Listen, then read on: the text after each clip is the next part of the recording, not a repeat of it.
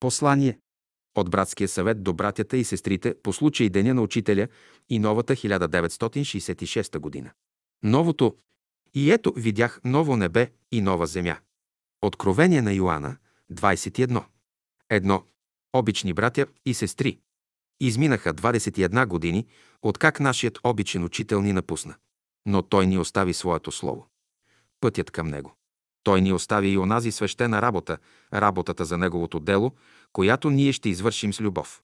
Сега ще кажем, благослови ни, както си ни благославял винаги. Обични братя и сестри, ние ви поздравяваме с новата 1966 година. Да бъде тя честита за всички хора по земята, които работят за мира и братството между човеците. Това са наши братя по дух, независимо към кой народ, религия или раса принадлежат. Животът е живот, защото в него всеки момент се влива нещо ново. То е важното, то е същественото. Новото е незнайното, което става знайно. Какво очаква човек? Човек очаква новото и го търси. То е, което дава на човека потик да расте. Новото, което днес иде, навлиза в живота и го обновява. То е в мисълта, то е в чувствата, то е в обществения ред и порядък, то е в науката, в изкуството, във всяко творчество. Новото иде със светлината. То е във въздуха, във водата, в хляба, никой не може да се освободи от него. На човека не остава нищо друго, освен да го приеме. Днес всички са призовани да работят за новото, и верующи, и неверующи. Тези различия не са съществени, има нещо по-важно. Това е новото. То се налага днес на всички, защото неговото време настава. Всеки носи нещо от новото, ще извърши работата си за него, ще направи своя принос и ще има дял в него. Новото определя посоката на мисълта, пътя и движението на човечеството. Челните отряди на човечеството, творците в науката, изкуството и живота, преминават вече твърдите граници, очертани в миналото, до които човек като дойдеше, спираше се. Днес всички ограничения падат. Свидетели сме на крушението на един стар свят. Крушение на идеали и комири, на суеверие и заблуждения, на догми и канони, векове държали човечеството в невежество и робство. Новата светлина озарява съзнанието на човека и отблъсва далеч границите, които го затваряха до сега. Днес човекът се възправя като гражданин на цялата Земя и гражданин на Всемира. Погледът му е насочен към космоса, неговото велико отечество. Човек предчувства, че Вселената е изпълнена с живот, че има и други човечества, подобни на нашето, и сама науката гледа вече благосклонно на това. Идеята, че далечните светове са обитавани, отправят сигнали към нас и очакват отговори, не е вече толкова фантастична и чужда. Тези сигнали не са останали до сега без отговор. Напредналите братя на човечеството, големите братя, са поддържали тази връзка през всички времена, поддържат я и днес. Те имат знанието и силата за това. Идеята за всемирния живот, за неговото единство, навлиза все по-дълбоко в съзнанието на човека и го разширява. Учителя, още като беше между нас, в своите беседи и лекции очерта новия път на мисълта. Отвори вратата на един нов свят. В този свят науката днес навлиза. И ако има един образ на новото, това е учителя. Той е негов предвестник и вестител, съвършен образ и въплъщение на новия човек. Никой не е говорил досега тъй обстойно за новия живот, както учителя. На него са посветени беседите и лекциите му. В тях е дадено знанието и методите за работа, очертан е пътят, бъдещето на човечеството. С безброй примери и образи учителя е обяснил новото. Той е дал обширна педагогика, която подготвя човека да приеме новото. Днес много знамена се развяват по земята с лозунги и идеи, но важно е новото, което иде. Важен е новият човек, който се ражда. Новият човек се ражда, но се и изработва. Това е съществената работа, която предстои. В молитвата е казано «Благоволи да разшириш нашата душа, да възрастиш нашия дух, да възродиш нашето сърце, да просветиш нашия ум, да можем да те славим сега и всякога. Да славим Бога значи да го изявяваме в живота си. Чрез молитвата човек поддържа правата посока в живота, търси пътя към Великия източник, учи се да работи, да се приобщи към него, моли за неговата подкрепа и ръководство. За съвременния човек съществува една опасност – гордостта, крайният индивидуализъм, който го заслепява. И той не вижда великия разумен свят, който и него самия ръководи. Човек трябва да бъде в съгласие с него, а не в борба. Това е правият път в живота. Идеята за свръхчовека е наследие от западната култура, култура на крайния индивидуализъм. Днес човекът е горд със своето знание и сила, но то е знание и сила на природата, от нея черпи той всичко. Съвременният човек го занимават смели идеи. Той мечтае да направлява Земята в космоса, да я използва като космичен кораб, да я откъсне от Слънчевата система, да я насочи към други слънца, да пътува с нея където си иска. Но и в науката има увлечения и заблуждения. Човек трябва да знае, че във Всемира има ред и порядък, има закони, има сили, има разумно ръководство. Как ще се намеси той? Като ги зачита или като ги пренебрегва и се бори с тях? Онези, които боравят с силите на природата, например с електричеството, знаят какви са последствията, ако човек не спазва неговите закони. Може ли да се работи с тази сила, ако не се спазват законите? В това седи истинското знание. Човек иска, като пренебрегва великия разумен свят, като го отрича, да заеме неговото място. Това е невъзможно. Този свят е и в самия човек. Чрез него той вижда, мисли, разбира, твори. Човек не е сам и отделен от живота на цялото. Идеята за свръхчовека е неразбиране и заблуждение.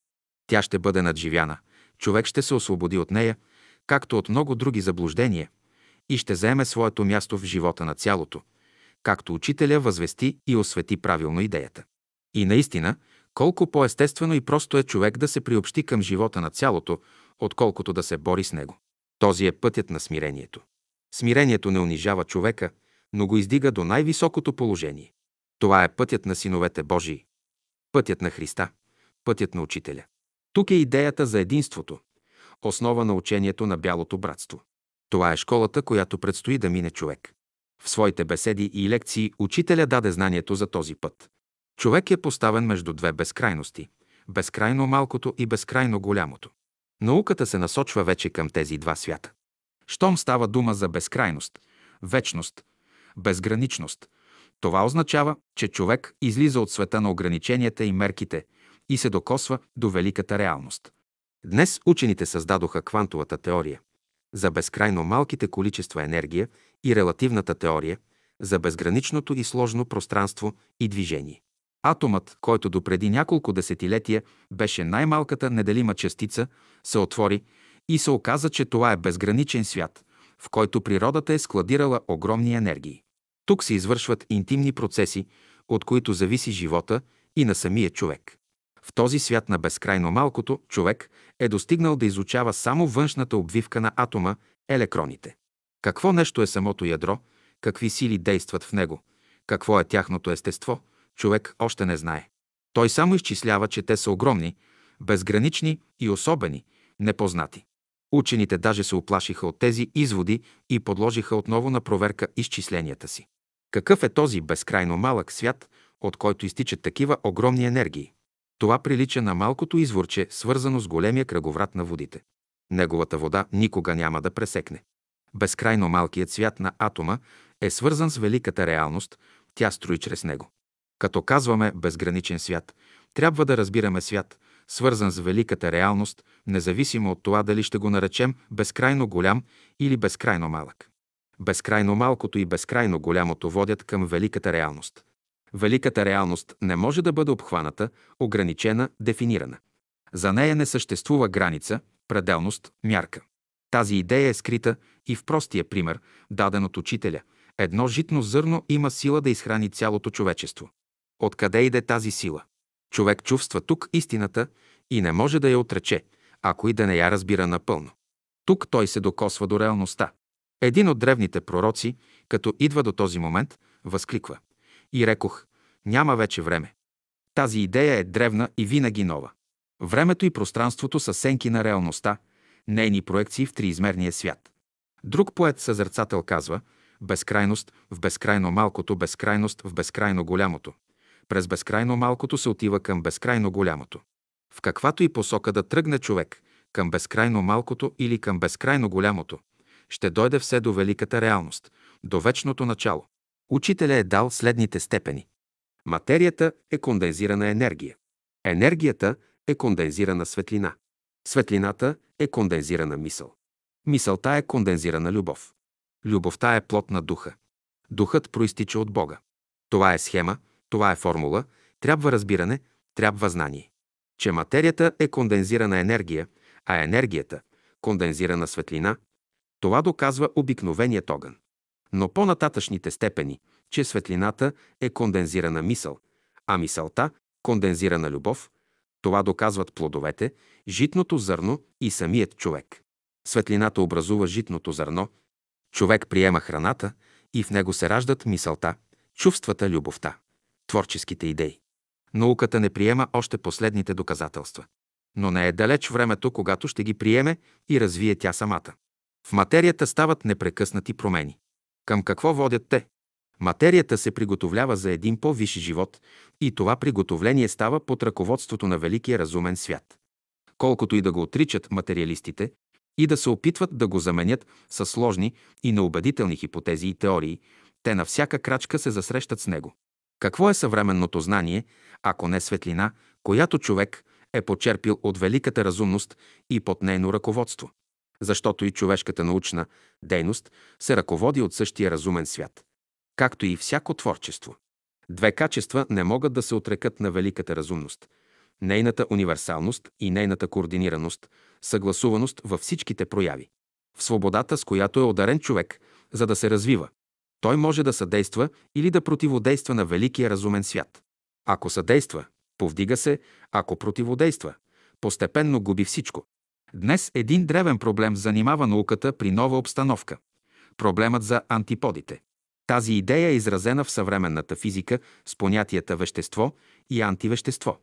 Модерната физика казва, при срещата на вещество и антивещество се освобождава енергия. В някои случаи тези енергия може да бъде микроскопическа и да подхранва най-нежните чувства и мисли, най-деликатните прояви на живота. В други случаи тя може да бъде огромна и да предизвика космични пожари, в които изгарят светове. Тези сили действат и в човека, и в космоса. Великият разумен свят работи с антиподите и освобождава енергия за своите цели, каквато и колкото му е потребна. Това е велика наука. Понятията вещество и антивещество се отнасят не само до физиката, те се отнасят и до психологията, до чувствата, мислите, съзнанието и отношенията между хората. Следователно, тази идея е основна и важна. Идеята за антиподите е основа на дуалистичните религии и философии на миналото. В християнството тя е дадена в двата образа – Христос и Антихрист. При срещата на антиподите материята се превръща в енергия, но това е верижна реакция. Докъде стига тя? Тя продължава по-нататък. Това са две течения. Едното отгоре надолу, другото отдолу нагоре. Слизане и възлизане. При разрешаването на проблема за вещество и антивещество човек може да дойде до неизчерпаемите резервуари енергия на природата и да се ползва от тях, стига да е разумен, т.е. да е в съгласие с нейните закони. Проблемът вещество, антивещество е обширен и дълбок. Човек едва сега започва да го изучава. В миналото той само е доловил идеята и я е облякал в образи. Днес започва истинското знание. Науката влиза в своите права. Това знание е основа на живота. То е основа на здравето и възпитанието на човека. При възпитанието тези закони трябва да се познават добре. Защо някои чувства придават сила, а други отнемат? Защо някои мисли придават сила, а други отнемат? Проблемът за антиподите е преди всичко духовен проблем, а после и физически. Сложните срещи на вещество и антивещество освобождават онези енергии, необходими да се изградят органическите форми, но те освобождават и онези енергии, необходими да се изгради също духовното тяло на човека. Някои идеи носят огромна енергия. Тя може да повдигне човечеството и да подхрани всестранно една велика култура. Тези енергии може би идат от глъбините на атомното ядро, за които учените казват, че са особени, непознати до сега на човека и неизчерпаеми. Волята е сила на духа. Само силата на духа може да оживи мъртвите кости, фактите, да ги облече в плът и да им вдъхне душа. Колкото по-дълбоко навлиза човек в интимния строеж на материята, вижда, че атомът, най-малката неделима частица, основа на човешкия мироглед до преди няколко десетилетия, изчезва и се заменя с лъча. Материалната частица подразбира инертност, лъчът подразбира движение, време и ето науката навлиза в четвъртата координата. Човек стои пред вратата на един нов свят, светът на четвъртото измерение. Математиката и физиката навлизат вече в него. И ако продължим мисълта по простата логика, ще направим следния извод. Щом в триизмерния свят има живот, несъмнено той продължава и в света на четвъртото измерение. Но какъв ще бъде той там, как ще се изрази според условията, за сега не ни е известно. Съпоставете даже и триизмерния свят – растенията и животните. И в едните, и в другите се проявява животът, но колко различен е той. Как ли ще се изрази животът в четириизмерния свят? За сега той е невидим, но науката скоро ще заговори за него. Новото навлиза вече в живота. Младият посреща новото и се радва. Старият седи индиферентен. Следователно, млад и стар не се отнася до годините, а до съзнанието. Учителя в своите беседи и лекции говори изключително за новия живот, за новия човек, за новата култура. Цялото негово слово и музика са посветени на новото, което иде. Учителя е образ на новия човек. Учителя стои на прага на новата култура. Той е вратата на новия свят, който се отваря за човека. И Христос казва, аз съм вратата. Отминава старият живот с неговите твърди форми, с неговите противоречия и борби. Иде новият живот, живот за цялото. В човешкото съзнание се ражда идеята за единния живот. Нови отношения се създават между човеците, отношения на братство и единство. Братството между човеците се изгражда отвътре навън. То е преди всичко братство по дух, по идеи, братство в творчеството. Между човеците се чувства вече онова вътрешно родство и симпатия. Един голям общ живот почва да обединява всички хора. Който не вижда това днес, е сляп. Старото не отстъпва без борба. Това е естествено. Но то няма вече сила. Неговото време премина. То отпада от съзнанието на хората. Днес нови идеи вълнуват човека. Новото се налага, той иде със сила и светлина, като деня настава неговото време. Ние ви честитяваме новата година. Не само календарната, но новата по съдържание и смисъл година. Новата година в дух и истина. Пожелаваме ви да посрещнете новото, което иде, да отворите сърцата и умовете си за него и да го приемете. Както образно се изказва учителя. Да отворите прозорците на домовете си, за да влязат чистият въздух и светлината. Пожелаваме ви през тази година да бъдете здрави, радостни и свободни. Днес цялата природа пее химна на новото, което иде, химна на великата душа. Човек вече излиза от каменните храмове и влиза в природата. Величественият храм на живия Бог на любовта, където има място за всички.